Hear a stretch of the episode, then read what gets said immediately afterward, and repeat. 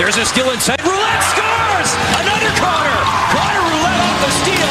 2 0 Canada. That's Connor Roulette scoring in the quarterfinals at this year's Under 18 World Junior Hockey Championship. He was part of the gold medal winning team for Canada. He's our guest today on the Ahkameyimok podcast. Danse Tuau and welcome to the Ahkameyimok podcast. I'm your host, Perry Bellegarde, National Chief of the Assembly of First Nations. Ahkameyimok is a Plains Cree word for you all persevere, or in other words, let's keep going and don't give up. On this podcast, we discuss the leading issues facing First Nations peoples with top experts, with elders, and community leaders. And our guest has proven to be a leader on the ice. That'll do it. The drought is over. Gold is coming back to Canada. Connor Roulette was a key part of Canada's gold medal winning team at the Under 18 World Hockey Championships early this May in Texas. He helped them win the championship in a tense 5 3 game against Team Russia. The 18 year old Roulette got five points in seven games at the tournament, earning him a lot of praise and the possibility that he could go in the first round of the next National Hockey League draft. Connor grew up in Winnipeg's North End and is a member of the Misipawistik Cree Nation in Treaty 5 territory, Manitoba. He plays left wing for the Seattle Thunderbirds in the Western Hockey League. Mr. Connor Roulette, great big welcome to our podcast today. Thanks for having me. It's a pleasure to be here, and it's a true honor for sure winning that gold medal and being a leader, and you know just being an Indigenous person overall. It's, it's awesome feeling, and yeah, thank you for having me. Yeah, you know that gold medal. That was a great championship game. Watching it, and uh, the Russians really made it close in the end. Uh, tell us about that moment when the final buzzer went and you knew you'd won the gold. How did you feel? It, it was it was truly surreal. It was it was an awesome feeling. Um, you know, going into that tournament just from the start, um, you know, one thing you always want to do when you go into a tournament is win and win the gold medal. And when you go against Russia and they come out flying, it's it's a bit tough because you know you play a tournament where you know you're you, are you are used to kind of winning. Canada has always been a you know a great team, and going in there, we we were really confident in ourselves, and um, to win that final game and um, you know, after the buzzer, it was, it was, the best feeling I probably ever felt in my life. Um, you know, there were a few Winnipegger and Manitoba guys on that team, so just to kind of, you know, win with guys who you knew for a long time that's super close to home, and all the people I had supporting me was truly awesome and something that I'll remember for the rest of my life. Was that win extra sweet there because of junior hockey had a tough time during the pandemic? You know, there's shortened seasons uh, with junior hockey, and there's no playoffs going forward. So was that a little extra sweet because of the challenges in the junior hockey system? yeah, that's that's you know that's so that's so funny you say that because it's just it does add so much um, you know so much it makes it so much better because uh, you know when your season gets shut down last year you don't even get to finish your whole season and then you have all these rumors that you know your season might be starting up again and um, it's kind of just all these ups and downs throughout the summer and then um, you know I had a I was I was you know lucky enough to play a few games the MJHL and that got shut down so you know, when you have you you know you're playing in one junior team and that gets shut down, you go to another junior team that gets shut down. It's you know it was a bit tough, and you know it's you know once we were able to get our actual other season come down, and um, you know there's all these different circumstances that you're not used to playing in. You have to wear masks while we play. We have to quarantine. We have to get tested every day. Like it's there's just all these things that make it so difficult. And when you get to go play in this tournament, and um, you know it's such a different tournament. It's such not nothing you're used to, and you have to uh, you know, we had to quarantine while we were there. We had to quarantine before we got before we got there. We had to quarantine while we were there. We had to do tests almost every day, and um, it just made it was just you know at, at that point you're kind of used to it. So um, it was definitely something different. You know, to finally win and you know get there and be on that team, it was just so much better. You know, I have all these ups and downs, and then when you finally get that, you get to that highest point, that peak, and it's nothing nothing other than happiness and you know positivity coming out of that. So it was awesome for sure. No, you had a really great tournament. You you got five points in seven games, and uh, you really showed uh, your skills and you know your competitiveness, your grit, your determination, hockey sense, puck sense, all the above. And and so now with the NHL draft coming up here in July, and, and people are starting to say, "Oh, that Connor Roulette, you know, he might go the first round." That must kind of lift you up. I'm excited for you going a First Nations person, young man going in the first round. That that's awesome. I feel excited for you. But how do you feel about it? Did you, did you dream about this possibility of the National Hockey League since you're a little kid? Yeah, yeah. As a young kid, as soon as you get into hockey, you have all these idols and all these people you watch playing hockey that you know I've gotten drafted now to play in the NHL, and it's just as a young kid, my dream was always to always to play in the NHL and be in that be in this kind of situation I am right now, and um, you know I've been dreaming of it since I was a kid, and you know to be considered a top prospect, and you know it's it's not quite where I get drafted when I get drafted, but for me, I'm just really excited just to see where I end up, and um, you know there's a lot of a lot of praise going towards that the first round candidate, but um, you know I'm just really looking forward to see how that happens and I'm obviously really excited, but um, you know, I'm not trying to look look too much in, you know, trying to focus on it too much because I just want to get better as a as a hockey player, and um, I want to go into that draft knowing that whatever team gets me, I want to you know make sure they made the right choice, and if it's first, second, third, or even I go undrafted, you know, I'm still going to work my hardest to um, you know become a great player and you know show teams why choosing me would uh, you know is a is a great choice, and uh, I'm really looking forward to how that goes out. That's exciting times.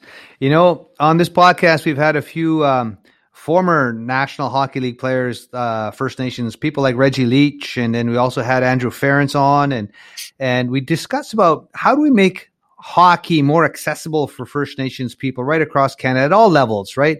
Um, you know, right from uh, Pee Wee, Bantam, like at all levels, Tier One, Tier Two, all of that. But for the success, kind of success you're having what worked for you, what didn't work, and what do you think should be changed in order to give more support to young First Nations men and women rising up through the ranks? Yeah, um, you know, for me, I've I've always had you know the opportunity, and I'm really grateful for that. And uh, whenever I wasn't able to play hockey on the ice or be at the rink, I was always finding different ways to. If I was picking up a stick during recess at school and finding a rock to play with, you know, just finding all these different things to do. And I think you know that comes from you know the great support through our old, like you know the our older people, my parents and my brother, like people I was able to look up to, and you know I couldn't have been where I am today if it wasn't for the help I've given, I've got, and um, you know I'm really grateful for that. So. Um, you know, if there's uh, you know, people out there, I always ask for you know advice like how how are you here or whatever. I just say you know it's it's not it wasn't all me. Um, it was the people that showed me the ways, and you know, or I got to thank our elders and all these people that have helped me and supported me throughout the way. So mm. um, that that's you know that's from my end. That's what I think would be the best thing to you know help these youth play sports. So having a really good support system. You talked about the elders, the coaches, your parents, your grandparents. Uh, um, having the opportunity for First Nations kids just to, to at least participate, you know, going to the rink or out on, in some cases, there's no rinks in our communities. So the people mm-hmm. go to wherever they have access to those, uh, the infrastructure about rinks and, uh, and skating facilities. Um, the supports you talked about, you know, and the connections and role models. Um, I, I understand you have a connection with Ethan Bear, the Edmonton Oilers. Tell us about that. Yeah, so he he played uh, spring hockey with my brother when they were probably just about younger than me. Um, I'm 18 right now, so actually way younger than me. They probably played with each other when they were 13, 14, and I was just a young kid, probably eight, eight or nine years old. And um, you know, when when you're a young kid like that, like I said, you have all these other people you want to watch and you want to idolize. And for me, my brother was one of them, and um, I'd be at every single hockey game they'd play, and Ethan Bear was on that team, and um, you know, it was an all it was an all Indigenous player team, and you know, there was uh, there was a few times where I'd go to the tournament, I'd be in the you know the dressing room or on the bench, just trying to get meet all these players, and um, they were they were to me they were my superheroes because I was just a young kid watching all these older kids play, and um, Ethan Bear was one of those guys who was always you know one of the nicer ones, and the ones that would come up to me and ask me how I was, just a young kid, or he would you know he was one of he was just always a great guy, and even just as a young kid, you watch all these NHL games, and um, you know my favorite team growing up was the Pittsburgh Penguins, and I really loved Sidney Crosby. And mm-hmm. um, at that age, I kind of had an understanding of you know these these players. This this is why they're here. This is you know they're great players. And as a young kid, I seen that in Ethan Bear. Like um, obviously, I was you know really big into just the mini sticks and the hitting and the goal scoring, but I kind of had a sense as well as you know what like this player is. It's not just how he is on the ice. He's you know he's just a great role model off the ice and. Um, you know, I grew up w- watching him, and um, the more I got older, the more I guess he was able to, you know, keep an eye out on me. And uh, when it came to the WHL draft, I was drafted to the Seattle Thunderbirds, and you know, he played there, and he was able to reach out to me and ask me how me and my brother were doing and all that. So he's just, he's always had, you know, he just always had that side to him where, you know, he's not too big to, you know, it's because he's playing in the NHL. He's not just going to forget everyone. You know, this young kid that was mm-hmm. asking him to play mini sticks at the rink, he, he, um, you know, he reached out and congratulated me and um, you know, he's doing well for himself right now, and that's awesome. And he's playing for uh, Edmonton Oilers, and yep. right now they're in the playoffs against Winnipeg Jets, your hometown Winnipeg. Who are you cheering for, Winnipeg or Edmonton? No, I'm, Ooh, I'm not. Uh, I'm not. I'm not quite sure because uh, you know, obviously Winnipeg's uh, one of my favorite teams. Grew up watching them, but then uh, I got a lot of favorite players on Edmonton, so it's kind of both. Uh, I'm not quite sure. I'm more focused on, I guess, the, the gameplay other than who wins. That's it. Yeah, no, we yeah. talked about Ethan Bear, and he's from the Ochapowace First Nations, back where uh, my home area. I'm from Little Black Bear's from Ochap, and that's just uh, up the road about an hour and a half or so. So he's a great role model. And I also think of Zach Whitecloud playing with Vegas mm-hmm. Knights, you know, from Sioux Valley, and then Carey Price for Montreal, Oshie, Montour. There's a, a, number of our First Nations players there now. And uh, at some point, like you say, they're role models. The, um, I'm really glad that you got a good support uh, piece and connection with uh, one that's already there because uh, mm-hmm. your draft's coming up. You're going to have a good yeah. connection there.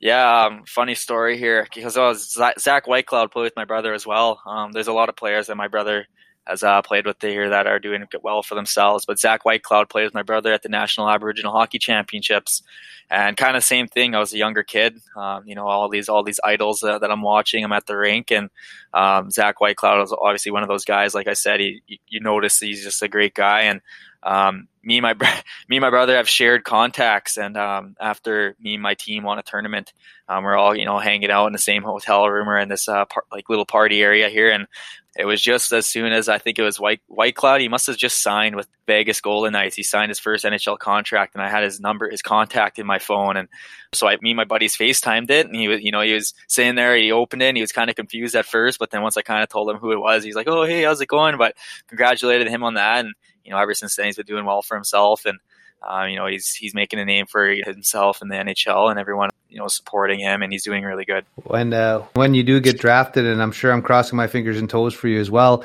you may get a call from a young First Nations person as well to say, hey, "Congratulate Connor, yeah. congratulations." You know, you never know what goes around always comes around. So yeah, yeah, the the mentors and the and the support systems and the role models and uh, that's amazing growing up, and uh, it's just so exciting to see more and more First Nations people um, playing hockey and participating at a very elite level because it's not always hard.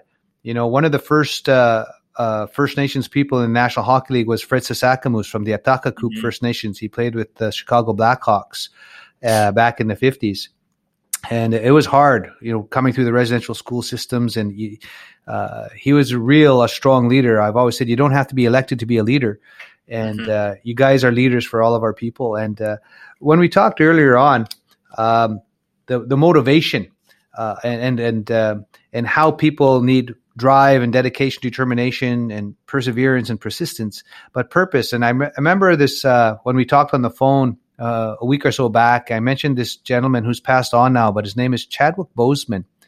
And his quote, I'm going to read these quotes to you, and I want you to talk about how this is it affects and it applies to you.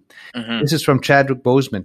And uh, he said, When I dare to challenge the system that would relegate us to victims and stereotypes with no clear historical backgrounds, with no hopes or talents, when I questioned that method of portrayal, a different path opened up for me, the path to my destiny. Purpose is an essential element of you it is the reason you are on the planet at this particular time in history. Your very existence is wrapped up in the things you are here to fulfill. Whatever you choose for a career path, remember the struggles along the way are only meant to shape you for your purpose. Mm-hmm. Powerful quote. And then we applied it to, to your, your leadership at that level at the NHL. What do you think about this, this quote that I just read out from Boseman? Yeah, um, you know, being an Indigenous hockey player, you're faced with so much different adversity and all these racism things, and um, you know, you can look at. I think that fits really well with you know any any Indigenous hockey player that's played in the NHL, or um, you know, I can I can say that the same for me. Um, that's that fits so well with me because you know, being an Indigenous hockey player, I'm always, you know, faced with all these different adversities and all these questions like, you know, how are, how are you playing for Team Canada? You know, I, I didn't think Nate, Indigenous players were this good, or how are you in the WHL? You know, there's all these questions that, you know, just gave me that motivation to show why I'm here and show why Indigenous hockey players deserve to be where they are. And, um, you know, I personally think that there should be so much more because of the passion and the, the love for the game that we have and that we all share as a community, as Indigenous people. And, um, you know, I think, you know, for me, just growing up, that's, it's always been the same. Um, I've always wanted to prove why Indigenous hockey players deserve to be praised as great hockey players because of all the, the hard work and the passion that we put in. And then it just kind of shows as well, like, you know, some, some communities aren't, uh, you know, they, they don't have these, these, uh, I guess, opportunities to go out there and play because, you know, they're, they're left without arenas or they're left without, you know, the, these, these tools, I guess you could say, to you know create themselves as hockey players. But it's just the love for the game that they all have and we all share. Mm-hmm. It shows that you know anyone can be in this situation, and we just got to be granted that that opportunity. And I'm really grateful for that. And that's why I think uh, you know the people that have that opportunity try their best as much as they can to be role models for the youth because we want to show that you know there's a reason why we've made it here, and that's because of you know the indigenous hockey and the love for it we all share. Yeah, no, I just want to acknowledge you and uh, for your perseverance, your persistence, and your drive, dedication to achieve who you are as as Connor Roulette and uh, all that you've done. And you're gonna, you're just 18. You're just starting, and you're gonna have lots to do for for yourself, for your family, your First Nation, and all of our people. Now, I want to switch tracks here and say, okay, we know you're a hockey player, and uh, what are your other interests? Do you have anything else to say? Oh, I like this kind of music, or like whatever. Like, mm-hmm. tell us a little bit more about the uh, other aspects to Connor Roulette. Yeah, yeah, I can go on. I can go on for a long time about all my other interests. Uh, you know, I've just growing up as a young kid. My grandma grew up on a an island up north on Lake Winnipeg, and uh, you know, I probably spent count. I probably spent as much time there as I did at the hockey rink. Um, it's just I grew up you know, just loving going out there. It's called Matheson Island, and um, we'd be on the boat tubing, water skiing, fishing, or we'd be on land quadding, and um, I I really love just kind of be up there, be out there on the lake, and um, that's kind of just you know, it kind of just shows the type of person I am. I'm you know an outdoors you know fisherman type guy, and I, I just love doing that since I was a young kid, and um, you know, there's so much, so much things that come with that. I love, mm-hmm. uh, I love country music. Country music is probably my favorite thing, favorite thing I've ever probably listened to. If, you know, if it's working out, if it's before a game, if it's sleeping, if it's anything, it's got to be country music for me. I just, I just love everything about it. There's so much different songs that fit with anything, and um, but I think uh, outside of hockey, uh, you know, I really got big into golf the last few years. I think golfing's probably one of my favorite sports outside of hockey. It's, I think it's pretty, it's pretty obvious and cliched for a hockey player to love golf, but um, you know, it's I think it's just a, such a fun sport. Me and my friends really got into it the last few summers. Uh, remember the story? My first time I ever went golfing. Me and my grandpa. My grandpa took me and my two friends, Hayden and Logan, out to uh, a golf course just up north here, and I think uh, it was probably the worst worst golf hole we've ever played. It was our first ever hole. We weren't sure how to hit or anything, and I think we had like, oh man, it's probably past. Oh, I can't even say it. It's too embarrassing. But we shot. It was probably like 15 shots on a par four or something like that. It was it was pretty brutal, but you know, just young kids learning how to golf. It was probably the funnest thing and thing we remember for a long time because that's what what we shot there was. uh you know, just kind of showed uh, how much just you know we wanted to keep playing, and we could have given up, but no, we kept playing, and now we've been golfing a lot for the past few years. So, um, yeah, golf, fishing, and just outdoor and country music is just uh, it's all me, and um, I just kind of love being, uh, you know, outside of hockey. I love just being myself and having spending time with friends, and no, I mean, I'm never seen without friends or anyone around me because I just think uh, I'm more of a social guy. I love I love being with friends and mm-hmm. hanging out with my family and kind of being around. Uh, I'm not too much of a you know stay at home type guy, but you know obviously right now it's it's unfortunate we have to, but um, you know, once the restrictions hold up and you know all these things kind of go away and everything gets back to normal, I'll definitely be spending a lot more time outside and with a lot of friends. No, that's awesome. So country and western music, fishing, out on the land, quadding, tubing, um, time with friends and relatives. And you're right. Once we get through this COVID nineteen and get back, everybody get vaccinated, uh, things will hopefully get back to quote quote normal. Mm-hmm. Um, but you're also very, very diplomatic, and uh, you wouldn't choose between Edmonton and Winnipeg. So that's really interesting. That's a good thing. That's a yeah. good thing because playoffs are, are, are amongst us now. So we're going to be watching a lot of uh, good hockey.